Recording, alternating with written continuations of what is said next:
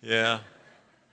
But I, I lived in Athens for eight years. And so there's a, you know, there's a part of my heart that just that loves Athens. And, uh, and even, you know, you know, I like the Braves, even though I love the Cardinals. And I, I like Georgia, even though I love Auburn. But my family, I remember when I told my dad years ago, I said, they offered me that job in Athens at UGA. And he said, Well, you're not going to take it, are you? and I said, Yes, actually, I think I am. And he said, Well, could be worse. Could be Tuscaloosa. but my mom calls me last night and says, What happened to your bulldogs? And I'm like, Mom, in the first place, they're not my bulldogs. And in the second place, whose mother trash talks? so I don't know. You know, I'm just one of those people like, you know, if, if Georgia's winning, then everybody considers me an Auburn fan. And if Auburn's winning, everybody considers me a Georgia fan. So I, I can't win, but that's, that's okay. I'm good with that. Uh, let me say a couple of things about David, the Davids. Uh, David Scott. Um, my first memory of David Scott at the University of Georgia, I think it was towards the end of his freshman year, he interviewed for a position. We did this thing called Crossfire, where we would send uh, a team of students out to do uh, youth ministry in the, around the state. And David had applied, and, and he was interviewing, and I think Steve Hambrick and I interviewed him together.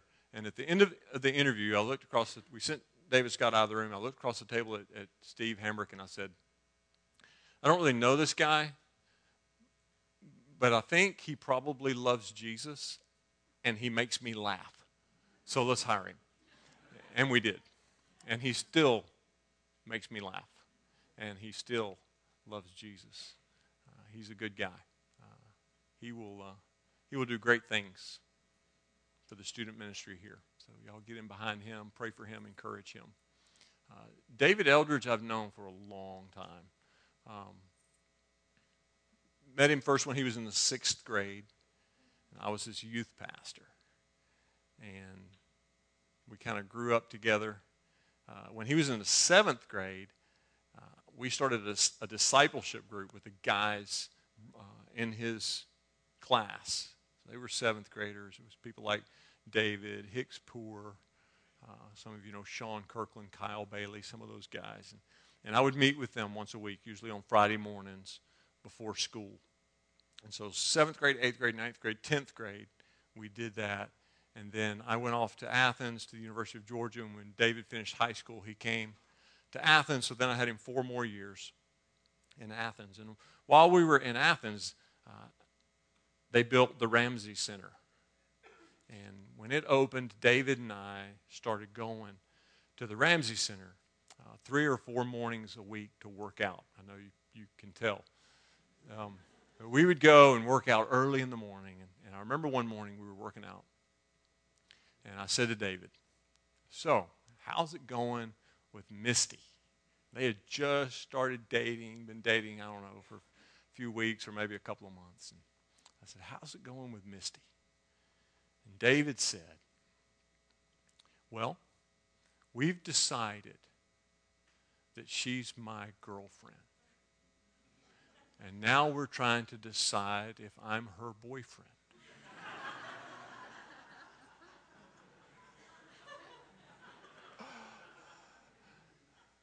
Apparently, they decided.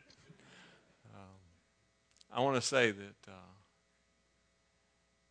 in David Eldridge, and those of you who, have been here for a while, you know this.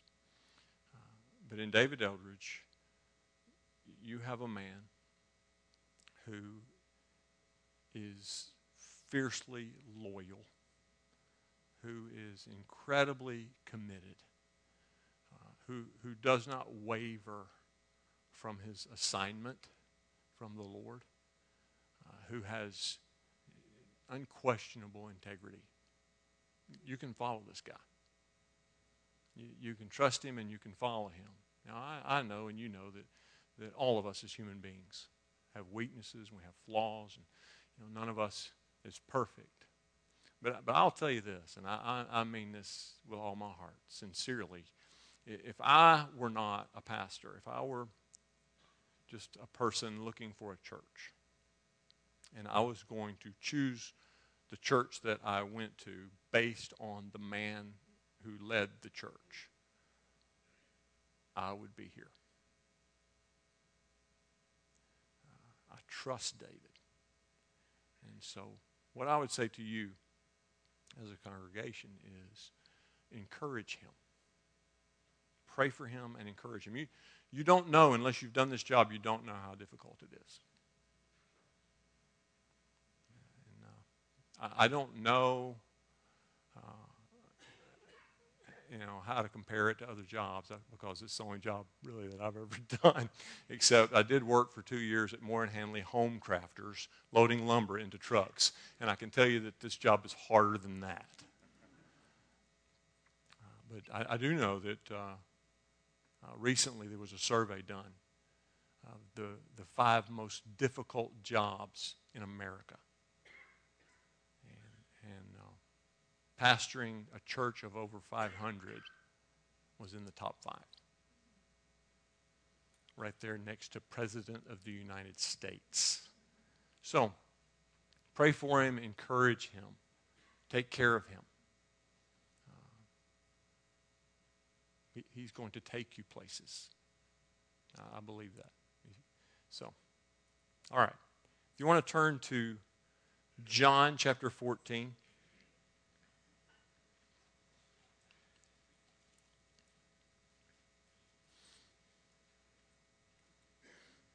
Misty, I think I said that exactly the way David wrote it, so that you can, no, just. John chapter 14, beginning at verse 1. Do not let your hearts be troubled. You believe in God, believe also in me. My Father's house has many rooms. If that were not so, would I have told you that I'm going there to prepare a place for you? And if I go and prepare a place for you, I will come back and take you to be with me that you also may be where I am. You know the way to the place where I'm going. Thomas said to him, Lord, we don't know where you're going, so how can we know the way? And Jesus answered, I am the way, the truth, and the life. No one comes to the Father except through me. If you really know me, you will know my Father as well. From now on, you do know him and have seen him. Philip said, Lord, show us the Father, and that will be enough for us. Jesus answered, Don't you know me, Philip, even after I have been among you such a long time? Anyone who has seen me has seen the Father. How can you say, Show us the Father? Don't you believe that I am in the Father and that the Father is in me?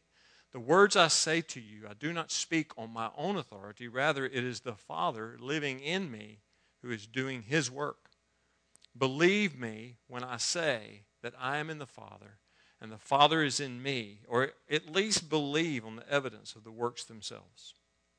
Very truly, I tell you, whoever believes in me will do the works I have been doing, and they will do even greater things than these, because I'm going to the Father.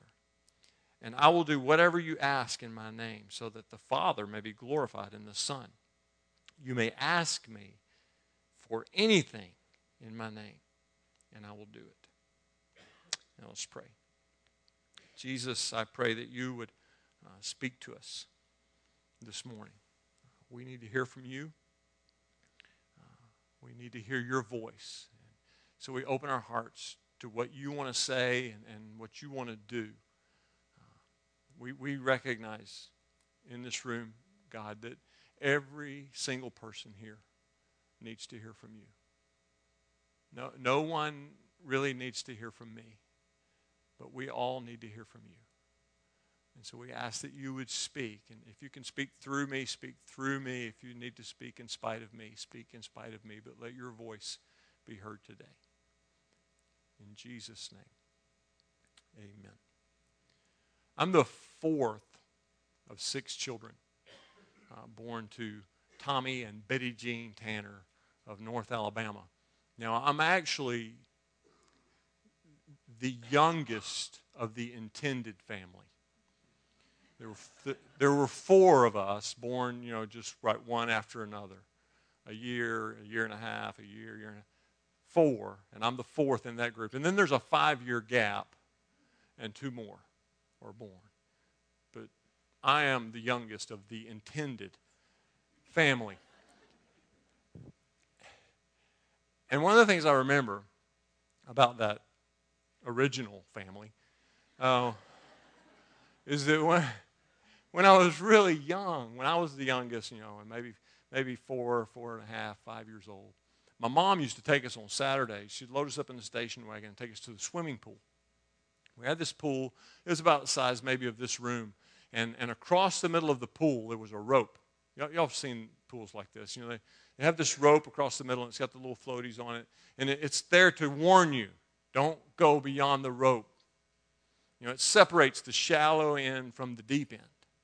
And I can remember as a young thing, you know, with my water wings on, maybe I was had that little floatable horse, I don't know. You know, I can remember in the shallow end, water, you know, to my thighs or maybe to my waist if I was feeling risky, looking out over the rope into the deep water and watching the older kids play in the deep water. And it always looked like to me that they were having more fun. You know why? Because they were. That's exactly right.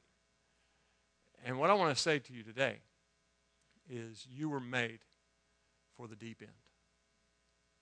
You were made for the deep end. A.W. Tozer said it like this People are fascinated with talk of the deeper life because the average Christian life is tragically shallow. We were made for the deep end, and most of us live our lives in the shallow end. Either playing around, kicking around in the shallow end, not knowing that there's a deep end, or standing in the shallow end, looking out over the rope, longing to go to the deep end, but not, believing that we have what it takes to go there. And what I want to say to you is that God did not create you for mediocrity. God did not create you just to exist. God certainly didn't create you to be bored. God created you for adventure. He created you for deep water living. My friend Mark Neiswander says if you're going to stand on your own two feet, what do you need God for? Get in over your head where you can't get your feet on the ground, where you're forced, you're in positions, you're in situations where you absolutely have to have God show up. That's what it means to live by faith. Get in over your head, get into the deep end. So, I want to talk about uh, some things today that I believe Jesus wants.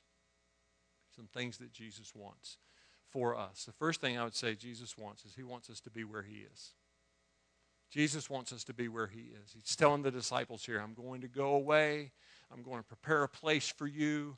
I'm going to come back and get you. I'm going to bring you to where I am because I want you to be where I am. If you read the Bible, the whole story of Scripture is about us being where He is. He wants us to be where He is. God created this garden. He creates man and, and woman. He puts them in this garden, and they're together, but they're there together with God. He created them for Himself.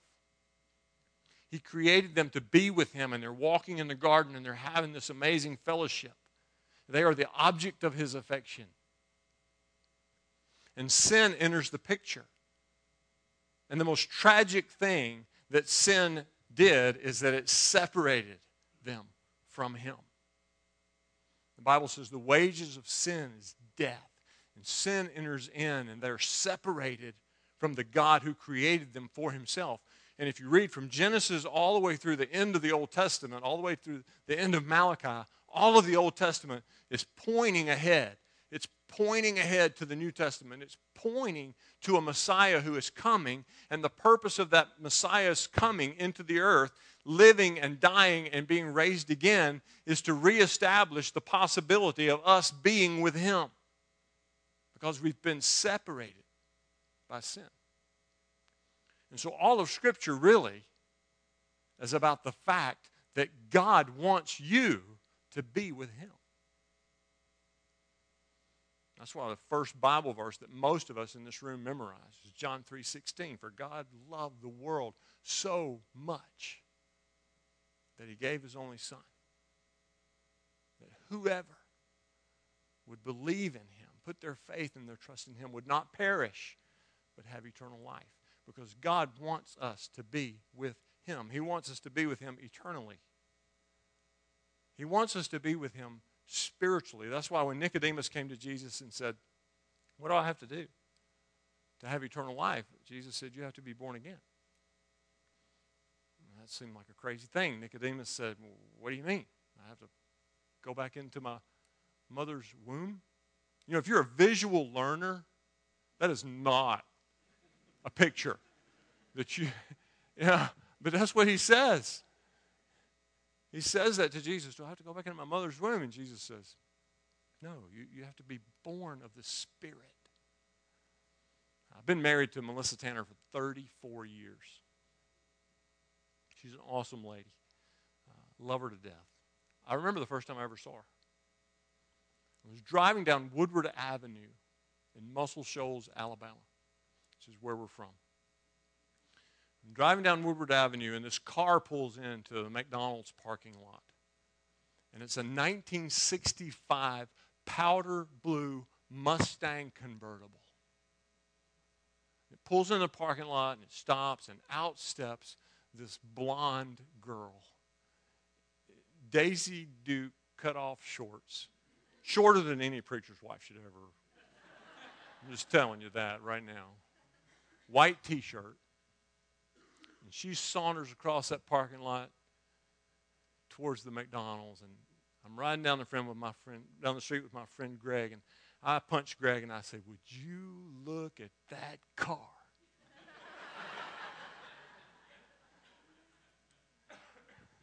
and that was kind of the beginning for us. I also remember the first time I ever kissed her. It was our wedding day. I guess all the young people have gone, so I can tell you it was not. Uh, I remember the first time I kissed her, though. Guys, my whole body shook and, and trembled. And I, I, went home that night and I, I, told my sister. I had, I had told my, two, my sister, who was a year and a half older than me, that I would never marry until I found someone that I liked better than her. And I went home that night after, after the first kiss. I almost said the first date, but that would have been a little too revealing. I, I went home after that first kiss and I said to my sister, You're out. this is it. It doesn't get any better. And we've been married for 34 years. You know, I remember the first time I kissed God. I was 18 years old. I was a freshman in college. I was so was so lost. And God just came and got me. It was crazy. It didn't even make sense. I was sitting in a library studying, working on a term paper, and, and I heard this. I don't know. I, it seemed like just an idea in my head. It said, Get in your car, drive to the church that you went to as a kid get in my car and I start driving that way. And I get about halfway there. I'm going across a bridge, O'Neal Bridge. goes across the Tennessee River that separates uh, Florence from Muscle Shoals and Sheffield. And going across the bridge, and, and I hear this thought in my head. It says, When you get to the church, find the pastor and tell him everything you've ever done. I thought, bad idea my grandmother goes to that church. He really, he really doesn't need to know. By the time I got to the church, I decided that's what I would do. I went in, I found the pastor, and we sat down in his office. I told him everything I'd ever done. And he looked at me and he said, Do you believe at any point in your life you were a Christian? I said, No. No. And he said, Would you like to be? I said, Yes. We went down to a prayer chapel and we knelt at this altar and I prayed. I, I confessed my sins. I asked Jesus to come in and just take over my life. And it was like this dam that just broke and, and all of this emotion just flooded out and my life changed incredibly 180 degrees just like that and it was like kissing god he wants you to be where he is he wants you to be born again he wants you to know him spiritually so that you can know him eternally so that you can be where He is forever. Jesus wants you to be where He is. Second thing is that He wants you to know what He knows. He wants you to know what He knows. Jesus lived His life. You read through the Gospels, you see the way He lived.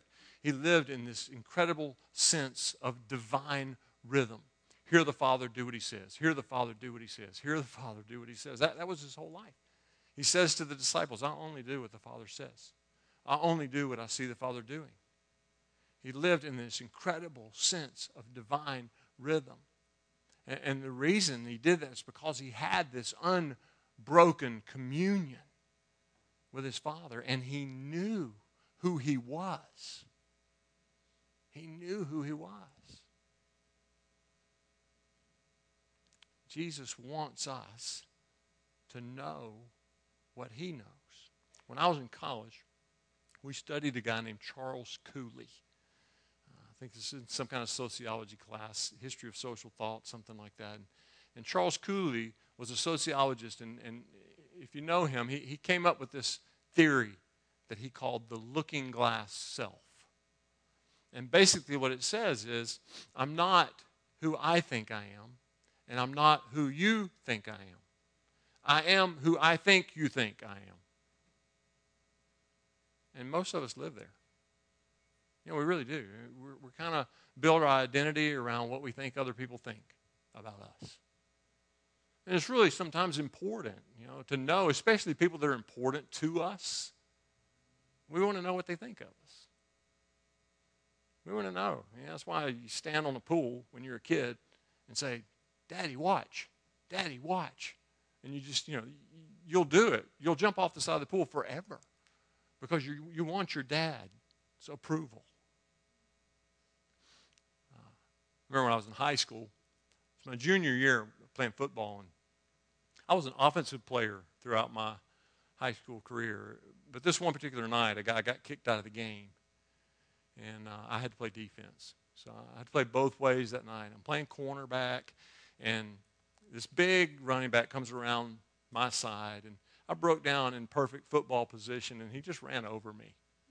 I mean, it, it was brutal. You know, he, he hit me, he knocked me down on my back, and then he stepped on me twice and kept going for a touchdown. And uh, I get home that night after the game, and one of those unintended children who lived in our house named Bill.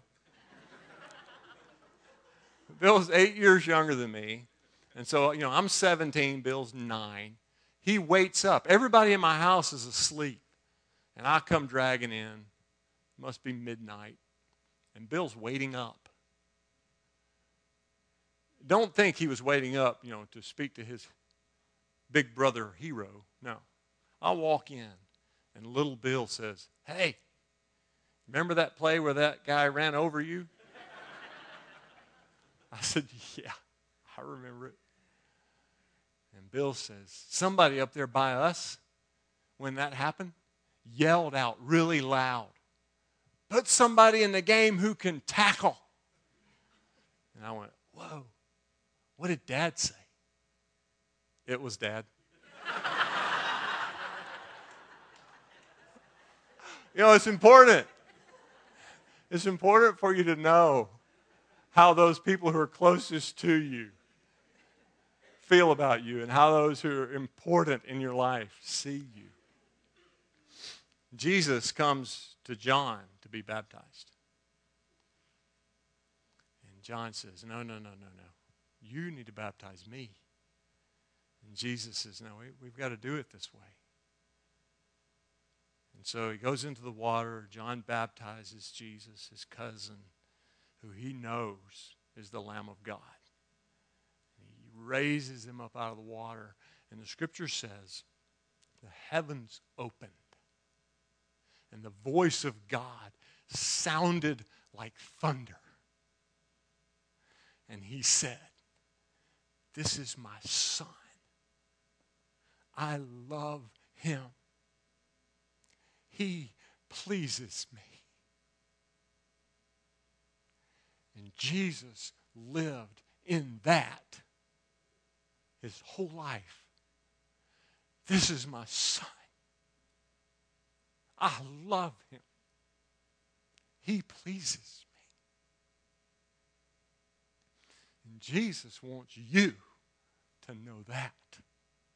He wants you to walk and live your life not based on what your friends think or your bosses think or, or even what your spouse thinks.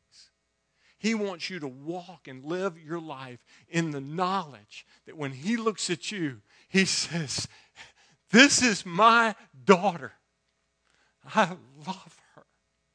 She pleases me.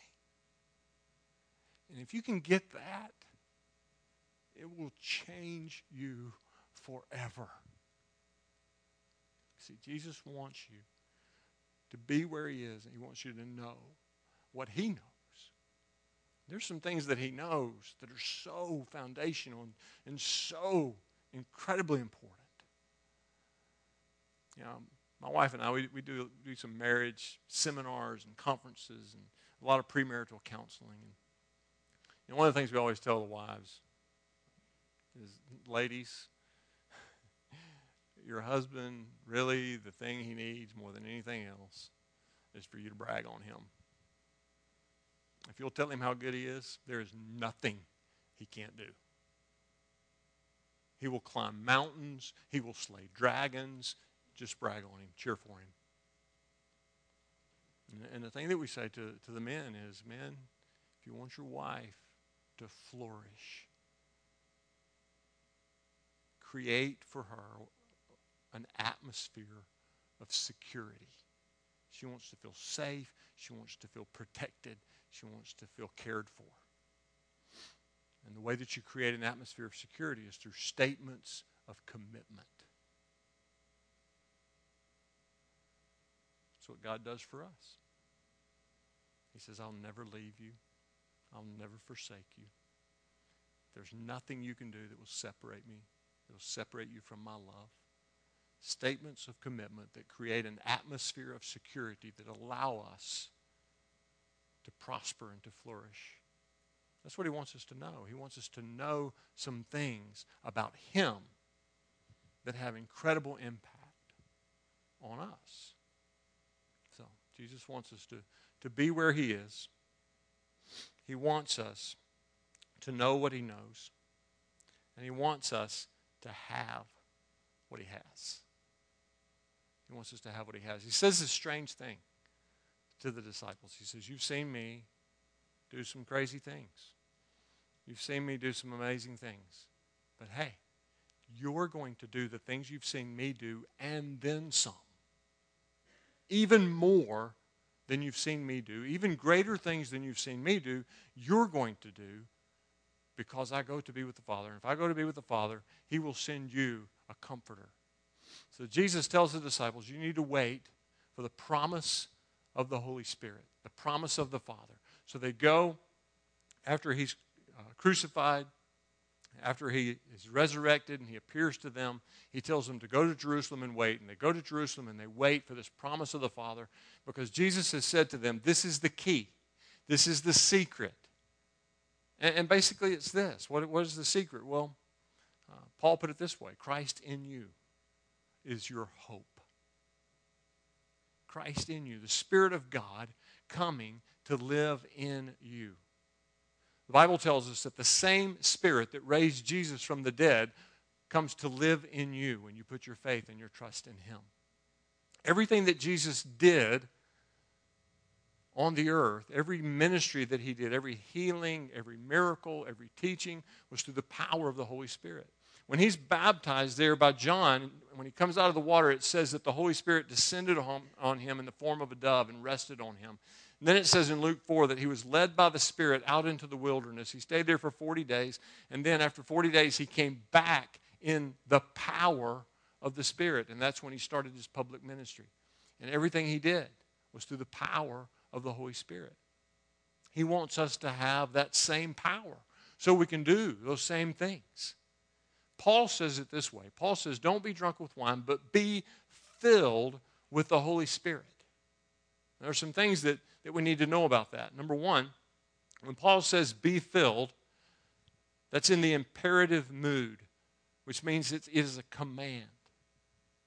It's a command. Paul's not saying this is a suggestion, this is something you might consider. Paul is saying if you are going to be a disciple of Jesus Christ, you must be filled with the Holy Spirit. It's in the imperative mood. It's a command, not a suggestion. Secondly, it's in the plural form, which means it's for all believers. It's not, you know, that pastors and missionaries need to be filled. All of us do. It's in the plural form, which means it's for all Christians. And third, it's in the present tense, which means it's a continual action. Actually, what it says literally is go on being filled with the Holy Spirit. Every day, every day, every day, more and more and more and more. It's more, more than you know, a picture of a container that's been filled. It's more like a fire hose with water continually running through it. You see what I'm saying? More and more and more. He never runs out. And then, fourth, it's in the passive voice, which means it's not something you do. You don't fill yourself, it's something He does to you. So He wants you to have what He has the same Spirit that raised Him from the dead. He wants to live in you. Why? Because He wants you to do what He did. He wants you to be where He is. He wants you to know what He knows. He wants you to have what He has because He wants you to do what He did. Now, he did some pretty crazy things. You read through the scriptures, you see He walked on the water. I had a friend in seminary who wanted to walk on water. He did. He, he wanted to walk on water, and, and he would go down to the seminary pool at night when nobody was there and try to walk across the pool. And I said, You're crazy. And he said, No. He said, I just believe, you know, if I if I could just have enough faith and not doubt that I could walk on the water. And so I go down at night and I said, You put your bathing suit on, you go down. And he said, No, I don't put my bathing suit on because that would be, you know, expecting to get wet, and that's not faith. So I put on a suit. I said, You put on a suit? He said, Yeah, I, I put on a suit and I put on my best shoes and I go and I stand on the edge of the pool, and when I feel like I have enough faith mustered up, I, I step off into the pool. And I said, not on to the water, but into the pool. And he said, yeah, pretty much. I don't know how many times he did that until that one night when he walked out. No, he didn't. He never did. he never, you know. And I'm just not, I'm not convinced, you know, that, that God wants any of us to walk on water yet. I do have a dream that one day I will fly, but that's a story for another day. Um, I, don't, I don't even think he's that interested in us turning water into wine. But there were some things that he did and that he did on a regular basis that he very much wants us to do. Everywhere Jesus went, he preached the kingdom, he healed the sick, he cast out demons. And he went after those that no one else went after. And I'm convinced he wants us to do those things. He wants us to preach the kingdom. You say, well, you know, Tom, I'm not really a preacher. You don't have to be a preacher to preach the kingdom. Truth is, people who are not preachers probably have more impact in their communities, in their neighborhoods, in their schools, in their office places, preaching the kingdom than preachers do. Preach the kingdom. What, what does it mean? It means go everywhere you go as an expression of the grace, the truth, and the love of Jesus. The world is, is not really in need of people who can prove to them that they've been to church. But the world is desperately in need of men and women who have been with Jesus and who smell like him and look like him and act like him and sound like him. Because anybody who meets the real Jesus will fall in love with him. And so you and I, wherever we go, need to, to ask God to give us the grace through the power of His Spirit to be a genuine expression of His love and His grace and His truth because that is preaching the kingdom. And we need to heal the sick. Like it or not, everywhere Jesus went, he healed the sick. It was not just a part of his ministry, it was a major part of his ministry. Walking in the grocery store uh, a few years ago, and, and I'm walking down one of the aisles in Publix, and I, I hear this, this voice. This woman says, Aren't you that guy? It's kind of a scary thing, you know, to have somebody say to you. And I turn and I look. I said, You talking to me? She says, Yeah, aren't you that guy? And I said, What guy? She said, Aren't you the pastor of that church that prays for the sick? I said, Well, I'm the pastor of a church, and we pray for the sick. She said, Would you pray for my husband? She said, He's got a bad back. He's lost his job. He's been out of work for two years, and things are just terrible. You know, financially, relationally, everything. You know, I was tempted there for a moment to do what we always do. Just tell, yeah, I'll, I'll pray for you. I'll put you on our prayer list, da da da da, and then leave. Right there in front of the canned peas. I said, Yes, ma'am, I'll pray for you. What's your name? What's your husband's name? I put my hand on her shoulder right there in the Publix and just started to pray. And God just showed up right there in the aisle. She just started to weep, and I started to weep, and we made a scene in the grocery store. God is calling us not just to have nights of healing prayer at our churches, as awesome as that is.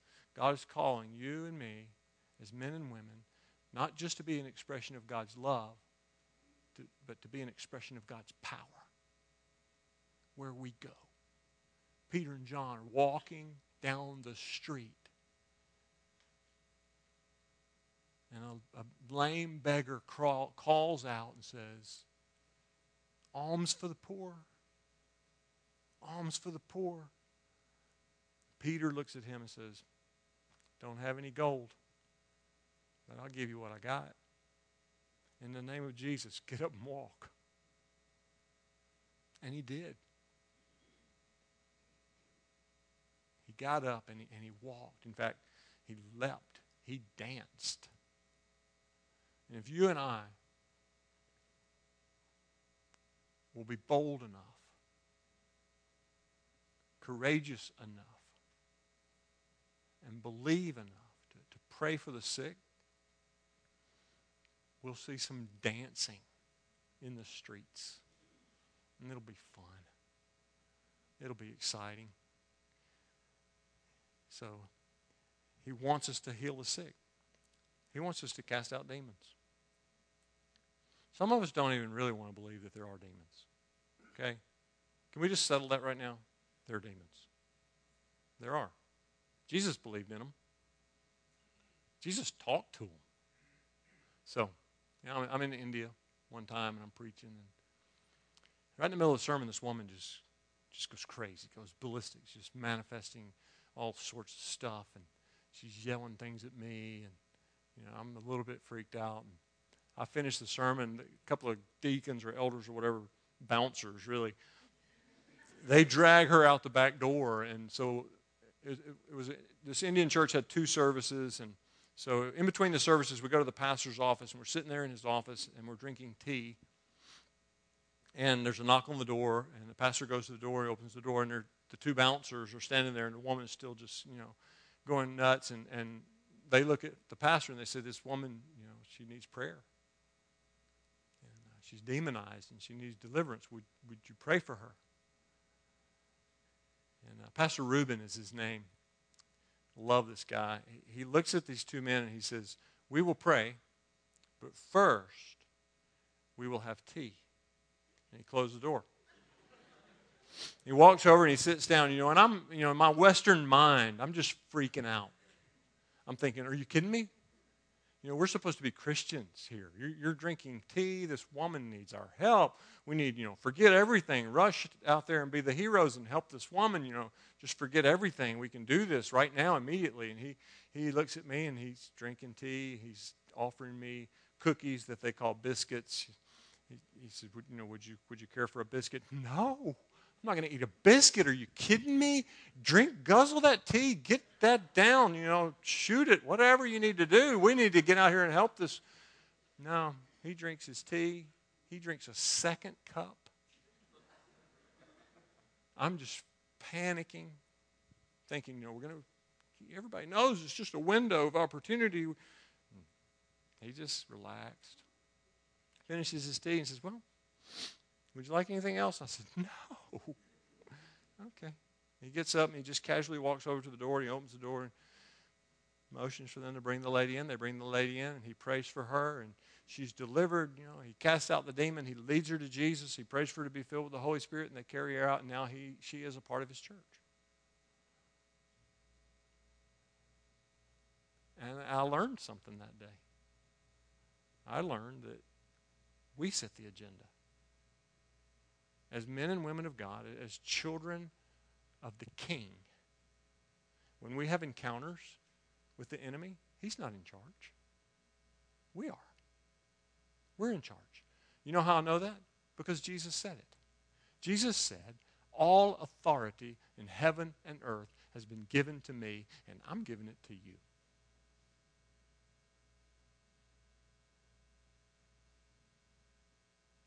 He wants us to take authority over the enemy, over the evil one.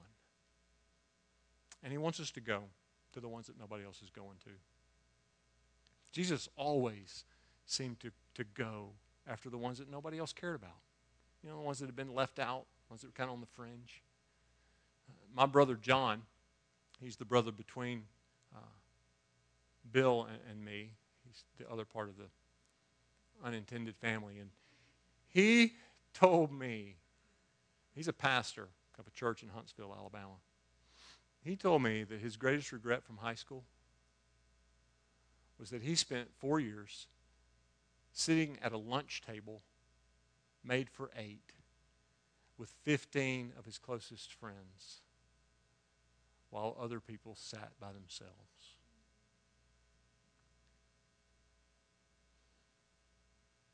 Jesus was all about going after the lost, going after the, the fringe, going after the ones that nobody else wanted. In fact, Jesus chose 12 to change the world, and they were the least of these. Mean, think about it. We, we, we talk about that passage of Scripture that talks about the least of these. When, you, when you've done it to me, you've done it. When you've done it to the least of these, you've done it to me. And we always think, you know, the disciples are these you know, great, elevated people. But before Jesus picked them, they were nothing. They were nothing. In, in their day, in Jewish culture, from birth to six, at, at six years old, a boy would start school. And from six to ten, he had to learn uh, the first five books Genesis, Exodus, Leviticus, Numbers, Deuteronomy. I remember in fourth grade when I had to learn those five books, you know, the names of those five books.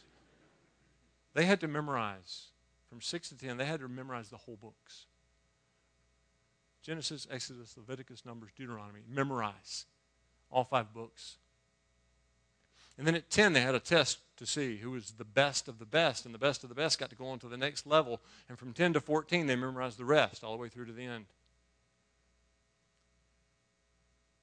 of their scriptures. And then at, the, at 14, the rabbis came in and they picked the best of the best of the best. And they said, You, come and follow me. And you would jump at the chance. You know, if you were chosen by a rabbi, he's basically saying, Come, follow me. I'll teach you everything I know.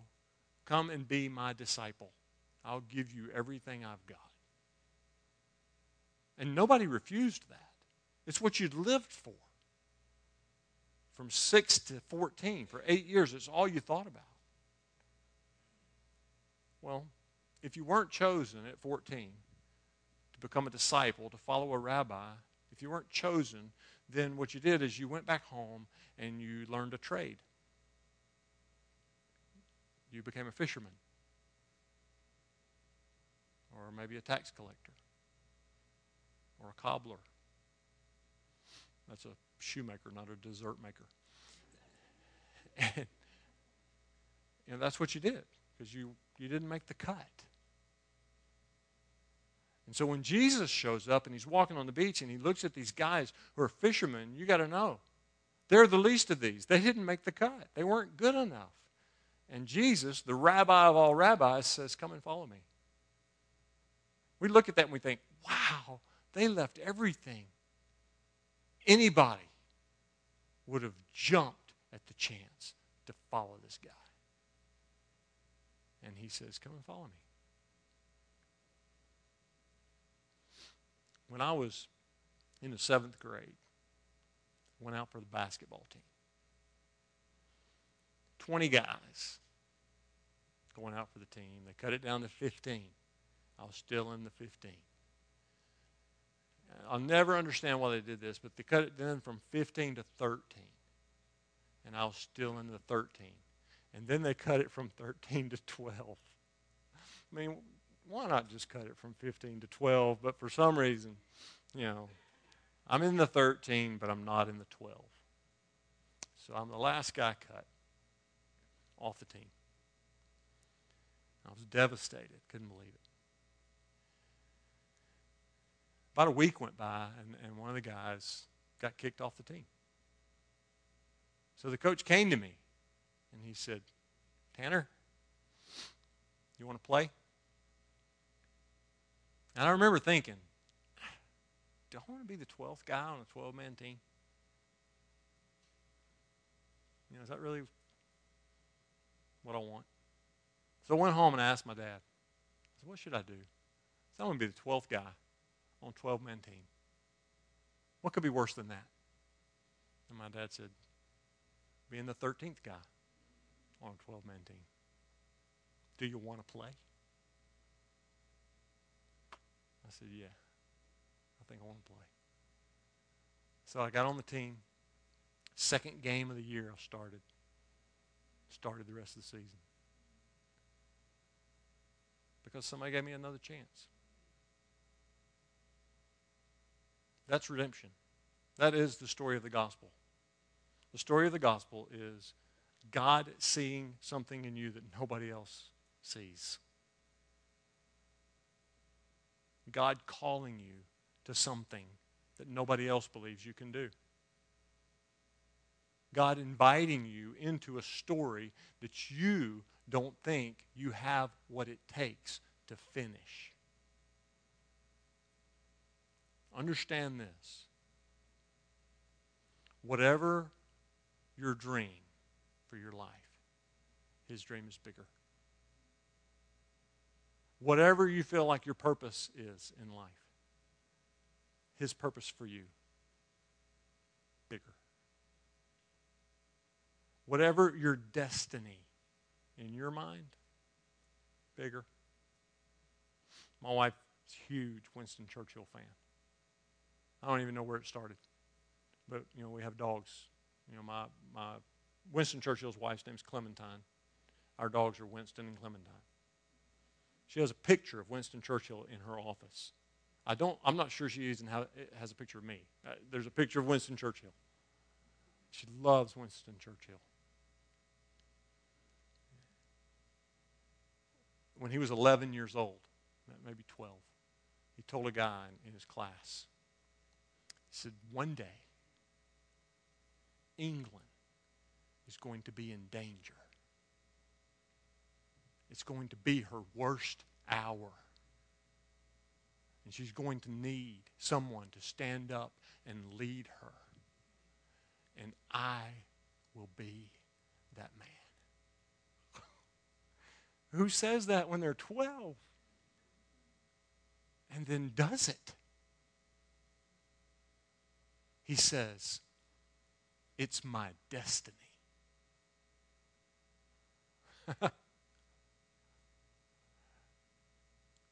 you have a destiny. You have a kingdom destiny. You have a divine purpose. And it is so much bigger than you have ever imagined. Bible says it. More than the mind can conceive, or the eye has seen, or the ear has heard. Greater than all of those things are the plans that God has for those who love Him. So, whoever you are, wherever you are, whether you think you have what it takes or not, you need to know this. When God looks at you, He says, That's my son. That's my daughter. I love him. I love her. He makes me happy. He pleases me.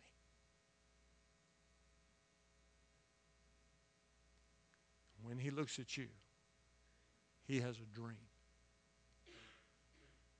that if you will say yes to him, will absolutely rock your world. Totally and completely.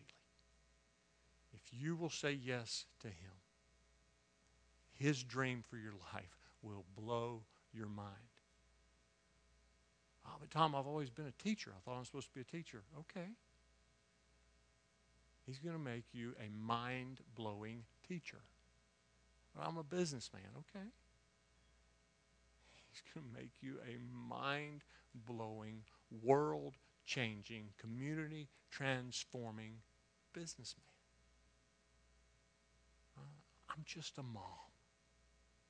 Really? Really? We talked about the five toughest jobs in the world. Can we just go ahead and admit that mom is number one? whatever you're doing, whoever you are, wherever you are, whatever your sense of purpose or destiny or whatever it is that you wake up in the morning thinking about, if you will give it to Him completely and trust Him with it, what He will give you back is so much bigger than anything you ever dreamed of because that's the way He does things. He wants you to be where He is. He wants you to know what He knows. He wants you to have what He has because He wants you to do what He does. Now let's pray.